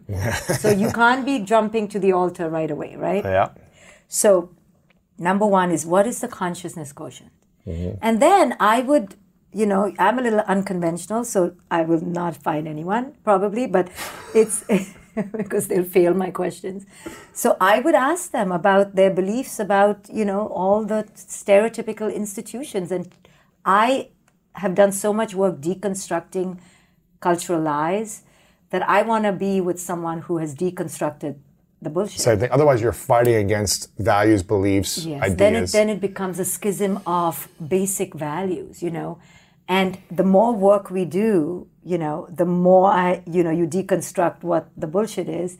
You can't be with someone who's bought into the bullshit. you're you know. distancing more and more Correct. your beliefs. So I think consciousness quotient, which is healing from childhood, and then the cultural BS radar. You know, how Yep. good is their BS radar? And then the last thing would be, you know, just how present they are. Are they worthy of their own love? Are they whole? You know, that's all connected to the first two, but it then shows up in that person because they're present. They're they're radiant, they're joyous, they're liberated. You know, you can see liberated people because they don't need anything from you right. because they're whole. They're not expecting anything. They're they don't ex- need they don't something to you. feel good. They don't judge They you. are good. And they're bursting with that. Yeah. So you feel it. That's true chemistry, right? You want to be attracted to the essence of the person, not to their sports car or their, Their bank know, account or the way they look Right, because that's going to end. That's transient. Consciousness lasts. You're living with the person's consciousness. You're living with the person's inner demons. Because after the first two years, when the cars are old, you've Bored, been yeah. bored, and you've done that. You travel the world. You've done yeah. now you're living with the inner child. Do you like the inner child? That's what we go like, whoa. And your inner child comes out. So does your inner child know how to play with their inner child? and that's when you say the bubble bursts. But it's no one's fault. It's because we both presented with the bubble. So now we're at a. Don't fall in love until two years are up. Then fall in love. What if people I are know. like, "This is amazing. This is It's not exciting. and, oh, amazing. we're it's, it's connected." the illusion. Oh. Wait, I used to have a client who used to get so upset with me. She was like, before you burst my bubble, she always knew I'm going to burst her bubble. Because this is what the ego does. It presents the best self. You think you're falling in love. Even the idea of falling in love, that's, you don't want to fall. You should not be falling. Right, right. You should Rise, be standing. rise, you should be stand. Yeah, standing yeah. solid. Yeah, exactly. So the fact that we fall is because we're falling for the illusion. Mm. You know, and then we're upset in two years that another relationship didn't work out Jeez. because it was the the false self, the survivor, who was holding on. And after some time, the survivor stops, right? The ego breaks down, and now you see each other's raw self behind the prison wall, and you're both convicts looking for the other to rescue them. I call them twin beggars. Give me, give me, give me, give me. You're And not giving like, me enough, or yeah. It's never going to be enough Wow. because we were beggars all along. We needed to only dare to enter a relationship after we've been full. Very hard to do, I know. So let, How we're does going a to beg 20 away. How does a 23 year old she doesn't. get full after? She goes through the, the, the pain and the pain, like we all have gone through, heartache after heartache, blaming the other, Mm-hmm. crying to our girlfriends. He didn't do this. She didn't do that. And then the, everyone commiserates and go, "Yeah, he was really He was terrible. He horrible. was horrible. Leave him. What a what a what a terrible bad Yeah. man. Yeah. a bad girl. Right, we're bad, good, good, bad. You know, we don't realize it's just inner child to inner child, trauma to trauma, beggar to beggar. What happens when two people who have truly healed their traumas? I mean, done the years of work. Yeah. They're not expecting. They're Yeah. not holding grudges. They're Yeah. not resentful. They're not needing something. Yeah. What happens when those two type of people get together? I th- I think there's such a thing as a beautiful intimacy. You know, I talk about intimacy where you truly can see the other person, but as their own being, hmm. and you don't need anything from them. You don't need them to be a certain way, and they know, and you know that it's a journey.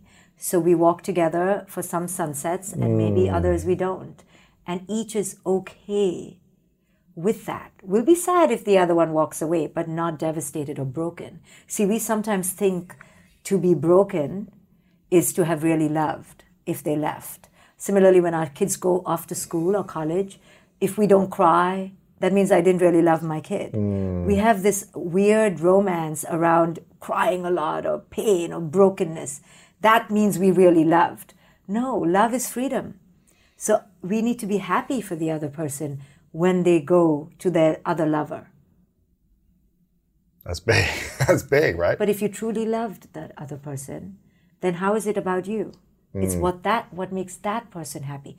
Very hard because culture has raised us with possession and monogamy as the main goal. So anyone who deviates from that is a freaking cheater. And we know what we call cheaters, you know? Hmm.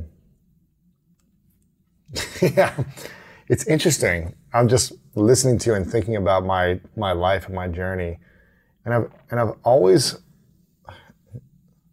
I'm no way am I a perfect human being, but I've always wanted the best when relationships didn't work out. And a lot of them didn't work out well. Like there was arguing and sure. frustration on both sides, me included. But then I was like, okay, we're not working out. And I've always wanted them, I like, I hope they find someone that's a better fit for them.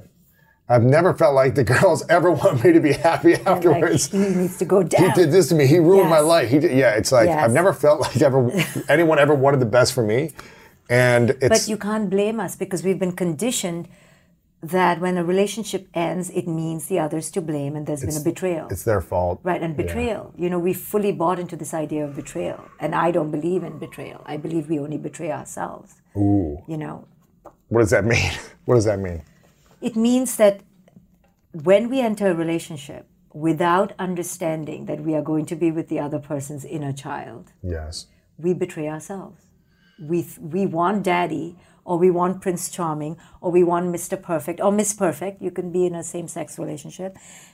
And we put on the other the expectation that they will be there for us in the way we need. They'll be our savior, our hero, our fixer, our knight, right? or whatever. Of course, we all want that. That's lovely. But that was the job of mommy, not another human being. Our parents are supposed to be there to and help they us They could grow. barely do it. Right. right. So how is this person going to do it? But we put on them this unconscious expectation and burden.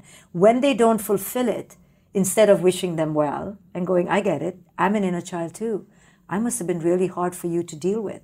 Or we're both misaligned. You know, our inner children were just fighting in the sandbox. I own my part. Thank you for showing me yours. It's not aligned. I get it. Yeah, we had a season know? of life, and we Yes, learned something. Hopefully, and we move and on. And you know, and say the guy cheated or the girl cheated. We look at the cheating not as a personal betrayal, but as it's a message. Yeah, okay. We're not. He wasn't supposed to be with me that night. He felt like he needed to be somewhere else. He's following his soul.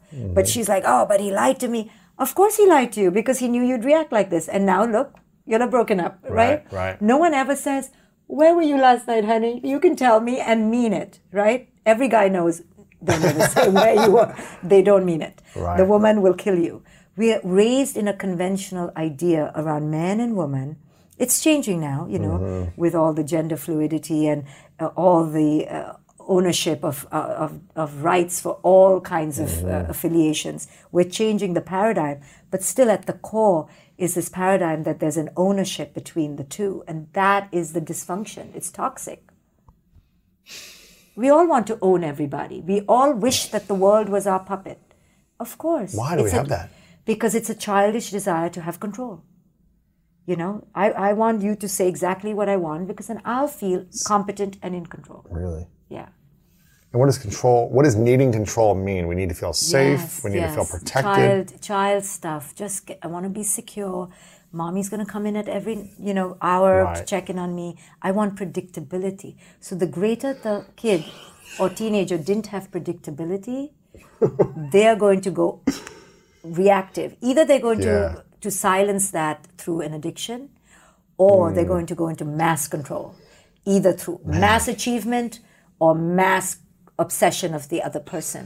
I feel like I've done all those things Yeah, in my past. mass Everything. mass control, mass, m- possession, manipulation, Sure. anger, resentment. Don't do this. Control all these things, especially in your twenties. you wanted to make sure you would not be that helpless little boy Absolutely. who didn't have predictability, but you didn't know you were doing it because of I that. I had no idea. It was so nobody- unconscious. Yes, nobody knows. so unconscious for so many years. Nobody it wasn't until I hit 30 when I started to really realize, oh, the, a lot of the trauma I haven't even talked about Yeah. because I've been so shameful of. Yeah.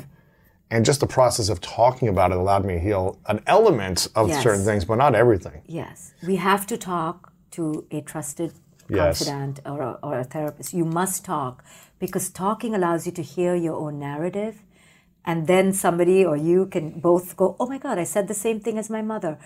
Oh my goodness, at seven I felt this, at 11 I felt this. You have to narrate your life. That's why it's called a narrative, because you have to mm. create a consistent narrative to integrate your life experiences. So people poo poo therapy perhaps or think they don't have the time. Well, you I know, think it's some of the greatest time you can spend for yourself, Yes. for your inner peace, for awareness, for greater levels of love for yourself and compassion for others. yeah.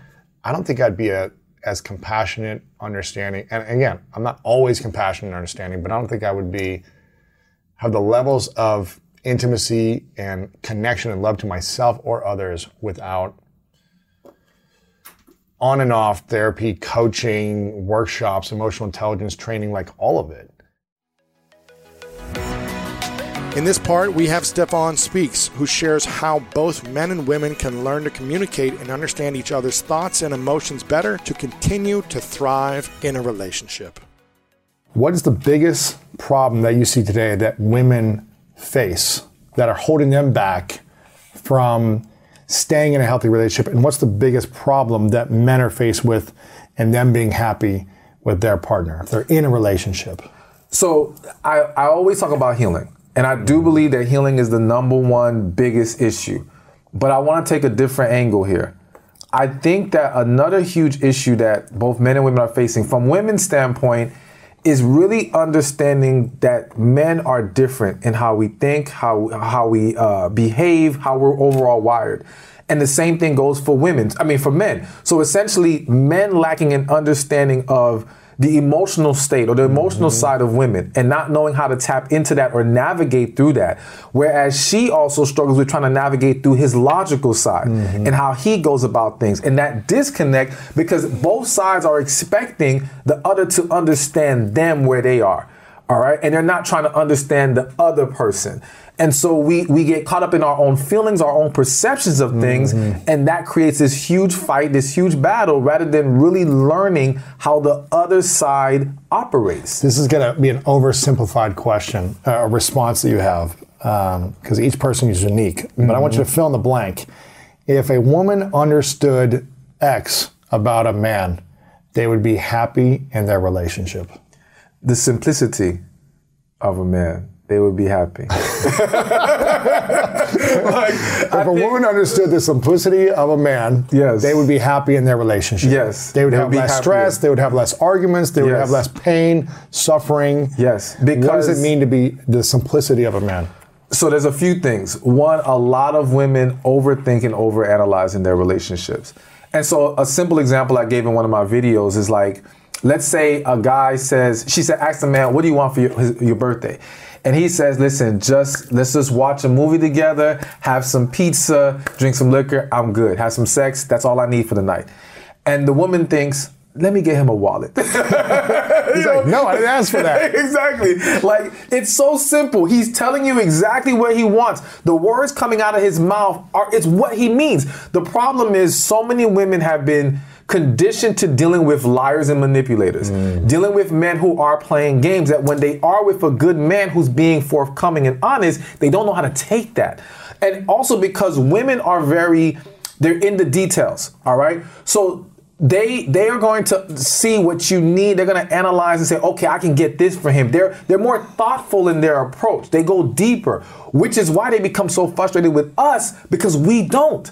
When we don't understand that when they said I'm okay, that they really weren't okay, that bothers them. When they told us we don't want anything for Valentine's Day, but they really wanted something and we didn't get that, that bothers them because it's like, why aren't we looking deeper? Why aren't we learning them and being more in tune with them? Because that's how they are with us. Mm. And so, again, it's a disconnect of we operate very differently, but if they would go- just understand, we're very simple. And the man who wants to be with you, who wants to love you, is being very plain and clear. If you would just honor and accept that, it would make things so much easier. And if a man knew X about a woman, they would have a happy life.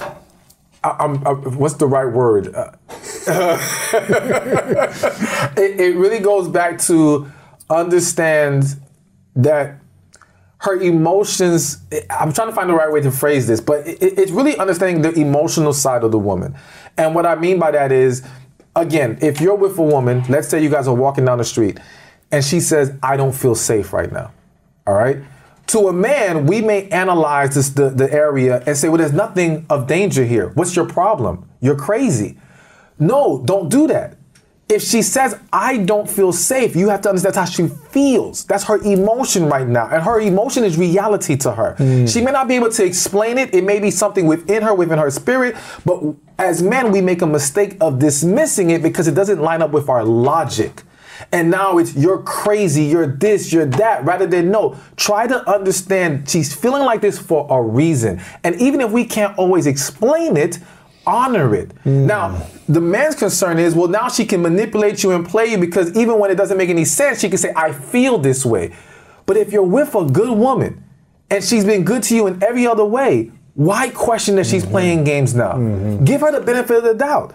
So I think if we would just learn to embrace what, what her emotions are at the moment, we would be able to have more peace. Because again, a lot of fights come from you're trying to force your logic onto her. She's trying to tell you how she mm. feels right now. Right. And it's like this. No, meet her where she's feeling right now. Acknowledge that. Say, okay, you know what? I understand it. Let's handle it from that perspective. Why is it so hard for for let's talk about men in this situation, to acknowledge someone's feelings when in the man's mind, you're you might be acting crazy. These feelings are irrational. Why would I acknowledge irrational feelings when there's nothing to be afraid of in this moment? If that's what a man is feeling, mm-hmm. how do they get out of that space and say, okay, this is irrational. In my mind, maybe this is seem crazy because I don't feel this personally. How does a man learn to connect on that level so that they feel safe in that moment, even if it is irrational? So three things. It's it's gonna be awareness. Why did I just lose my train of thought for the second one? Awareness, the- yep. Awareness. I'm missing the second one, and then communication at times when things are not chaotic. Mm-hmm. All right. So the problem is you you can't be trying to have this full deep discussion at this. If you feel like she's being irrational, if you feel like this is not making any sense. Now you're trying to have this deeper discussion that maybe she's not ready to have at the moment. All right. She's feeling all over the place. Who knows what's triggering her right now? Wait till things are calm. Mm. And now let's revisit what happened the other day. Don't fix it when it's not when it's chaotic. Exactly. It's almost like, you know, sometimes a woman doesn't want you to fix it. She wants you to listen and acknowledge how she feels. And so we can talk about, we can revisit it at a different time, but in that time, she needs you to embrace where she's at emotionally. What if the man's just like, it doesn't make sense? you're making no sense right now. What It you're does- saying is irrational. Maybe it's illogical. It's crazy. None of it makes sense. How do they wrap their heads around the madness of the emotion that is not real to them? It, it really is a this is oh it- it's about practice. So that was the second Awareness, thing. Awareness, practice. practice, communication. So the practicing of it is just simply understanding. Listen, it doesn't always have to make sense. Hmm. all right, what does it hurt you in that moment? To just be more compassionate and considerate of how she's feeling, Yeah. even if it doesn't line up with your logic right then. You know what I'm saying? And again, we can revisit this and use it as a, a moment to now learn more about each other. But right now is not the time. So the next, so tomorrow, three days later, we can say, hey, listen, you know that time when we were walking down the street and you were afraid, nothing was around. Can we talk about that? Exactly. Exactly. And now we can gain better understanding because at that moment, it may be easier for her to articulate it. But in the moment of her emotions running all over the place, it's gonna be hard for her to get it out clearly. Not because she's trying to be difficult. It's just she's she's feeling all over the place. It's just hard. It's like think about a child, and I'm not trying to reduce women to children, but think about a child being in their frantic moment, something happening to them, and you're saying, "Tell me what's wrong." They can't tell you. They're, but uh, uh, it's hard for them to say Yeah. it. But once they're calmed down and at a better place, they can. Absolutely. So we just have to be, we got to be patient as well. We got to be patient with each other and give grace. We're going to have moments where, yeah, it, it may not make sense, but again, overall, if you're with a good woman, mm-hmm. why act like she must be, she's being difficult or evil right now? Absolutely. you know? There's a lot of good women. Speaking of good women, there's a lot of good women out there that are, are friends of mine who are single. Mm-hmm. And they've been single for years. Okay. I'm thinking of a few of them specifically in my mind. So I'm going to speak to these women's uh, archetype because I think there's a lot of women like this out there. They've been single for, they haven't been in a, they've been dating, but they haven't been in a committed long term relationship for a while. Good women. They make their own money. They're independent. They're kind. They're compassionate. They're loving. They're they've got their own vision, but they're struggling in finding the right guy who will commit. What do you think is missing from those women? Or is this a timing thing? Maybe it's like, hey, you've been trying this for eight, ten years and you haven't found someone. Maybe it's still timing. Maybe they, they haven't showed up in your life yet. But if they're going on dates, they're doing these things and they still haven't been able to find a partner that feels like a good match, the right match. What's missing from them? Or is nothing missing? it's hard to say because you know without knowing them individually it- the, the issues can vary you know i'll tell you what i've seen as common Yes. barriers for women one of the most common and they, they may not like hearing this but one of the most common is a lacking of being in touch with their feminine side Uh huh. and, and that that only really plays a huge role dependent on the type of man they desire. If they desire a very masculine man, man who has his stuff together, a, a, a guy who can be a leader, at least has those qualities, then not being in your feminine is going to work against you. you're gonna come across more difficult. You're not gonna come, come, come across as someone that's peaceful. And again, I think every man, every man who has stuff going on for himself can say what he needs almost most importantly, or at least top of the near the top, is peace. Every man needs peace. Oh man, I've been right? saying that my whole life. you know? Peace. And so if he does not view you in that way, because again, you project more masculine energy, you project more resistance, more of a difficult nature. He's not gonna you could be the most beautiful, amazing woman. It's like and he may want to sleep with you, but he's not gonna want to take you serious or marry you. So that can be one problem. A- another thing can be mm-hmm. timing. It- you know, it's a lot of times is you you we have to understand everything doesn't happen tomorrow. There is a process to this, but in that timing, what's important is that you don't drag on with the wrong men. Yes. A lot of women reduce their time or reduce their window of opportunity staying with the wrong guys, staying uh, dating even the wrong guys. So it doesn't have to be a committed a committed relationship. It could just be you're dating and getting to know each other, but you knew after a couple days that he wasn't it, and yet you're still letting it continue. And what and even though you're not fully committed in this relationship as an official boyfriend girlfriend, you're emotionally invested. And your ability to now be available to someone else is severely hindered. So you're not going to be able to meet that great guy, or that great guy may come across you, hear that you're dating this guy, and say, I'm not even going to bother with that. Yeah. And so that hurts you. So b- timing is it, but you have to make sure you're leaving yourself available. Here's a question: Do we stay in relationships longer when we haven't fully healed the past? Hell yes. I, I'll probably raise my hand here for pretty much every past relationship where I have known at different levels like something's not right, something's off. Okay, let's work on it. Let's try to make it work. Still, things are off. It's like you have a knowing inside, and sometimes you try to force it to make it work. And I'm as is one to blame as anyone here. And what I realized is like, oh, I haven't fully healed certain things. And it's why I've stayed in the past in relationships much longer than I probably should have. Mm-hmm. But I was afraid. I was afraid of hurting someone. I was afraid of hurting myself. I was afraid of whatever. Yeah. And when I started to learn that, like, this is something you talked about over and over, that the healing process is, is the key process to build a foundation for the potential for a great relationship, for something to flourish. Yes. You want to have, you know, the dream is to have a rainforest of a, an environment in your relationship where things can grow, things can flourish. There's green trees around you, there's water flow, waterfalls, not an environment of a desert where things go to die in the relationship. Yes.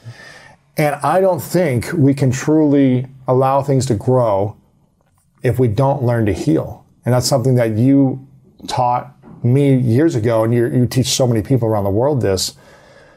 But if people don't even think they need to heal something, how do they do it? They can't. There's there's no way you can't overcome an obstacle you don't believe exists. Right. You know? Like, And I'm so- fine, I got this. Nah, I've dealt with this stuff in the past. Like, that was me. Exactly. And and so the problem is most people don't heal until they hit a wall. Until something, you know, knocks them on their behind and now they have to to see things differently and accept the issues that they've been holding on to. Um, but also I think the, the the problem for a lot of individuals is they're not healed and they're in environments with people who haven't healed either. And now those unhealed people are going to validate your issues. They're going to validate your your unwillingness to face those things. This is so hard because whatever, guy friends, girlfriends, whoever you are, and you lean on people and say, this person did this, and they validate you and say, leave them. They're no good for you. You deserve better. You don't deserve that. They shouldn't be doing this, right? They start to mm-hmm. validate to be on your side, but they're not healed either if they're coming from that place. Maybe they're correct on certain things, mm-hmm. but it's learning how to communicate to your friends in a healthier way, probably also. Well, but it, I think yes, because a lot of people they tell their friends the bad and they don't always tell them the good. Yeah. So the friends have a very skewed perception of the relationship or whatever situation that you're facing. But we also have to be aware enough to understand who we're seeking guidance from. like I, I, I may speak to my friends, because I need to uh, uh, uh, to vent at the moment or I want some feedback. But I'm fully aware that they are not the end all be all to this. That they may be speaking from their own hurt place. I still can filter their perspective through the understanding of they're not they're not healed enough to give me full, proper, great guidance. All right. But they might give a perspective that I needed to look at. And that's why I will still talk to them because I want to hear different perspectives. I want to make sure I'm not missing any blind spots here. All right. So it's good to talk to different people, but only if you understand how to not just take them as, oh, well, my friend said this, so this is it. No, your friend may be broken too. and they're going to lead you down an even more broken path. Exactly. So the convers the, the the conversations you have with some people, they're not healed and they're not helping you fully Uh, because they're validating something that you don't need to hear necessarily. Absolutely. Maybe some of it is right, but not all of it. And not, and not to mention, it- it can happen in other ways as far as like, I've seen people where the friend was in a toxic relationship that they were unwilling to leave. So now when their other friend came to them about their toxic relationship, is oh, you know, give them a chance. Oh, you know, cheating happens in every relationship. They'll come up with all these validations to stay because they can't look themselves in the mirror and tell themselves to walk away. So how are they gonna tell you to do it? All right. Eh, Now, some people can do that. Some people can still tell you opposite of what they're gonna actually can uh, are willing to do. But a lot of people, unconsciously or subconsciously, are trying to validate how they would handle things mm-hmm. or how they have handled things. All right. So if it's I would leave because someone called me out there out my name one time, then I have to tell you that you got to leave for that reason. Right. I can't tell you to be considerate of, well, maybe it was a mistake, maybe this can be fixed. Oh, no, no, no, because I drew that line, you need to draw that line.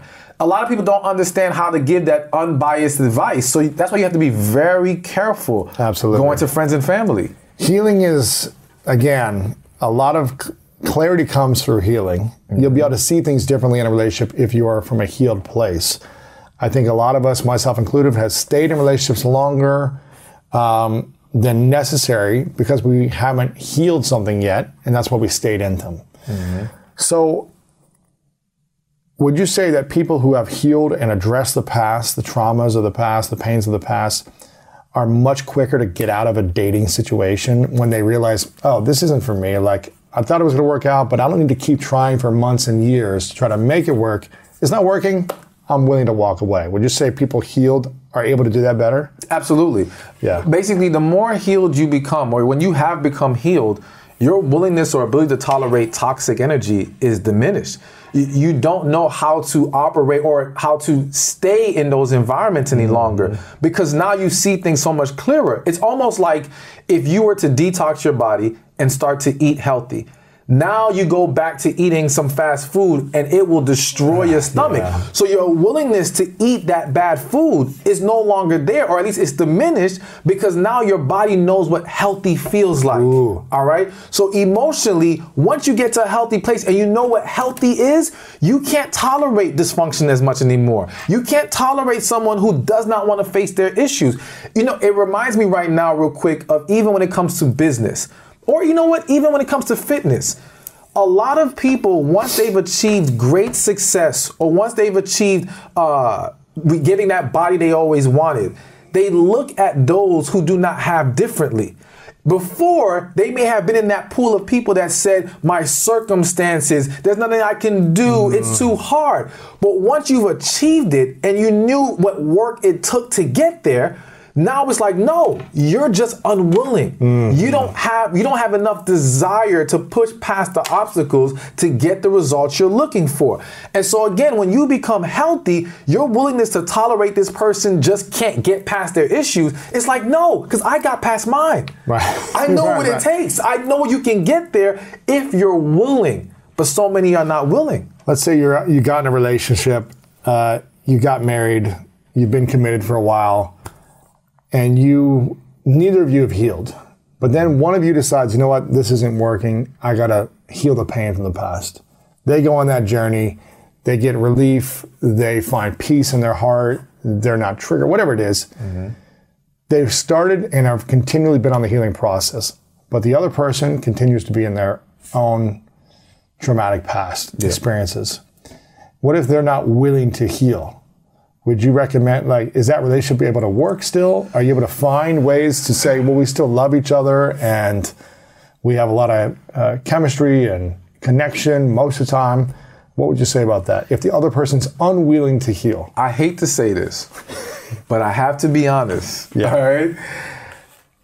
I can never encourage someone to remain in a toxic situation. all right. I do think that we can take an approach that says, let's see if we can work this out. Let's give them a little bit of grace here. And the main thing is, can we achieve progress? All right. Rome isn't built in a day. And if we've been behaving or we've been tolerating this dysfunction for so many years, we can't expect it to be perfect tomorrow. But are you willing to at least start to walk on that path and mm. make progress? Though I don't want to encourage divorce, I don't I cannot feel comfortable telling people to stay trapped in a marriage with someone who doesn't want to face their issues. Right. If you have freed yourself from that, you have healed, they've got to be willing to make a move. And here's the problem. People people are afraid to heal. Or people are afraid to face the issues that requires them to heal. All right, because you have to. It's like I, I remember a quote. I'm probably saying it wrong. To heal, you have to face the pain, or you have to dive into the pain. Something like that. All right. So people understand it's painful to go and revisit your past. It's painful to let those emotions you've suppressed all these years come back out.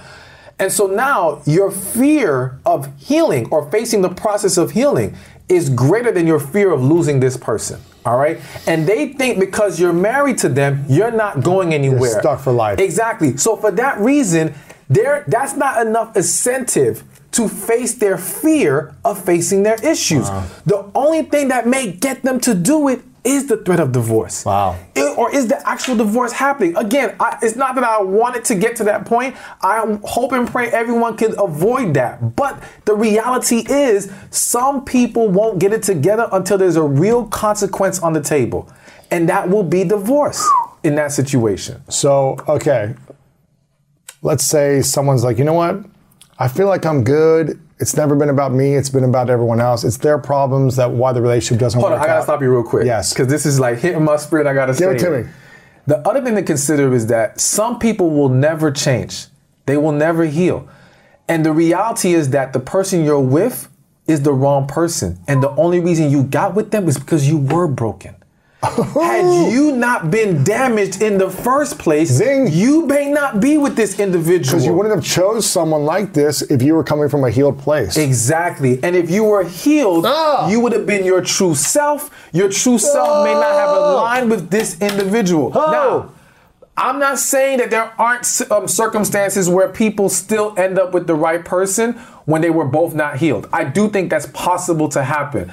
But a lot of people, I would argue the majority, when you, because I always say, if you're not healed, you are 99% likely to choose the wrong person.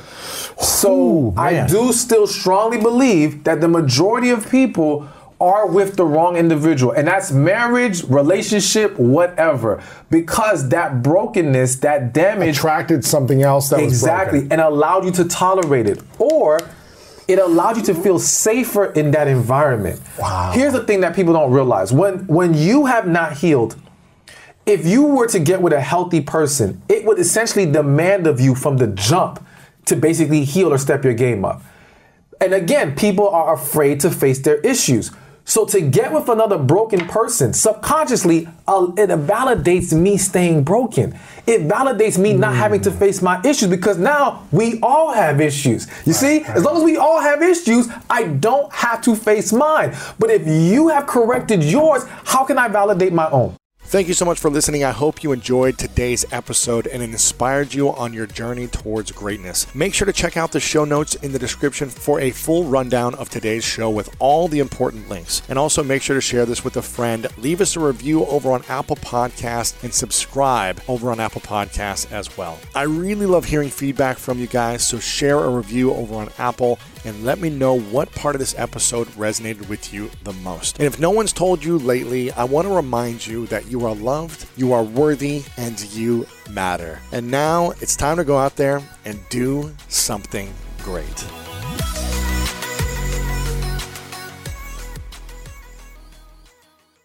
Sometimes it takes a different approach to help you unlock your true potential. With Capella University's game changing FlexPath learning format, you gain relevant skills you can apply to your career right away. Earn your degree from an accredited university and be confident in the quality of your education. Imagine your future differently at capella.edu. Capella University is accredited by the Higher Learning Commission. Learn more at capella.edu slash accreditation.